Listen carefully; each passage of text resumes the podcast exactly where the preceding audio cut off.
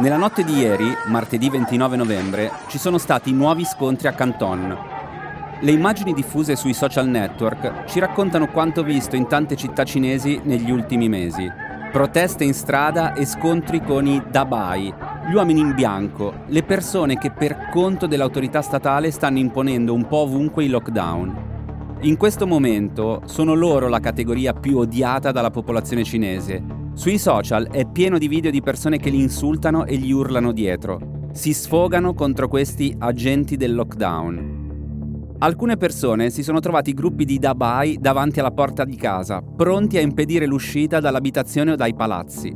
Sono la manovalanza della politica Covid-0 e sono diventati il bersaglio della popolazione esasperata perché sono il simbolo della durezza della politica di contenimento e soprattutto sono il simbolo della grande confusione che sta emergendo nella gestione della pandemia da parte dello Stato cinese.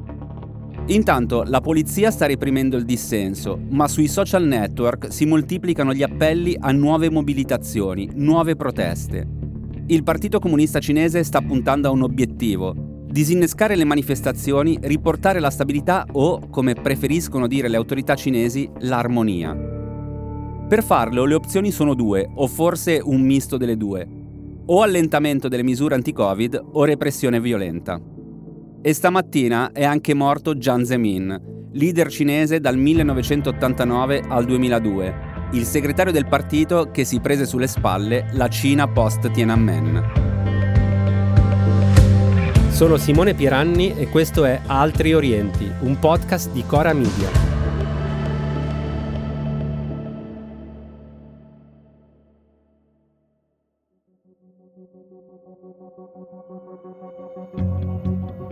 Nella puntata di ieri abbiamo evidenziato le analogie e le molte differenze tra quanto successo in Cina negli ultimi giorni e la stagione delle proteste di Tiananmen. Oggi l'annuncio della morte di Jiang Zemin in qualche modo si ricollega proprio ai giorni del 1989. Jiang Zemin fu nominato segretario del partito proprio nel 1989. Fu scelto dalla leadership perché aveva saputo imporre la censura ai media di Shanghai Fu un'intuizione dell'allora leader Deng Xiaoping che riteneva anche di poter manovrare Zhang, un politico poco conosciuto a livello nazionale e senza una fazione politica alle spalle. Jiang Zemin, dopo la repressione delle proteste del 1989, si è ritrovata a gestire una Cina completamente isolata dal resto del mondo, sia politicamente sia economicamente.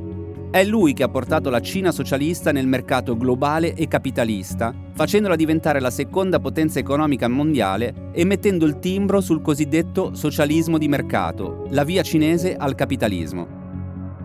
La transizione ebbe costi altissimi, sia ambientali sia soprattutto sociali. Fare le riforme in Cina allora significò anche deregolamentare il mercato del lavoro e licenziamenti di massa dalle aziende di Stato.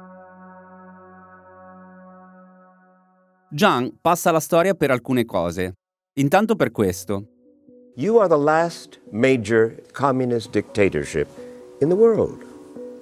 You mean I'm dictatorship? Well, of course. A developmental dictatorship is what is what we believe it is. Am I wrong? Of course. This is big mistake. You are. It seems to me. Nel 2000 accetta un'intervista con Bob Anderson nel suo programma 60 Minutes. John non aveva voluto sapere le domande e così si ritrova a spiegare perché, dal suo punto di vista, lui non è un dittatore. C'è anche un'altra intervista memorabile, questa.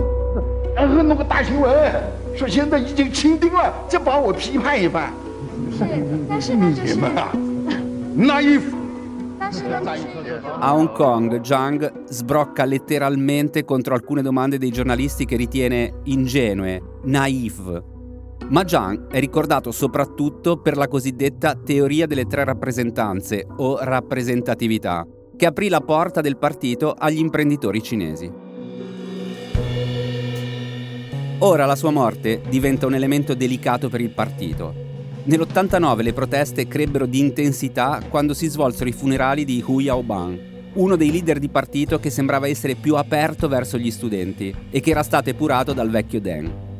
Zhang non è stato Hu Yaobang, ma le morti dei leader e i loro funerali sono spesso momenti di svolta nelle questioni interne cinesi. Tanto più in questo momento.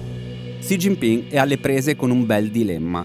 Sta portando ad alcuni allentamenti della politica zero Covid e contemporaneamente l'apparato repressivo dello Stato è al lavoro. Sta cercando chi ha guidato e organizzato le proteste. Con ogni probabilità ne farà un esempio per spaventare chi in futuro vorrà manifestare.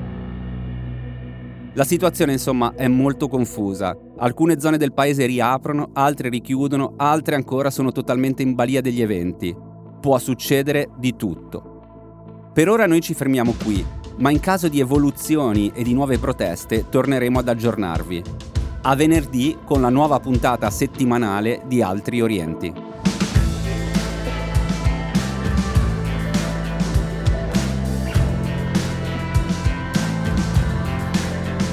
Altri Orienti è un podcast di Cora Media, scritto da Simone Pieranni e Matteo Miavaldi. La cura editoriale è di Francesca Milano. La post-produzione e il sound design sono di Daniele Marinello. La supervisione del suono e della musica è di Luca Micheli. Il producer è Alex Peverengo.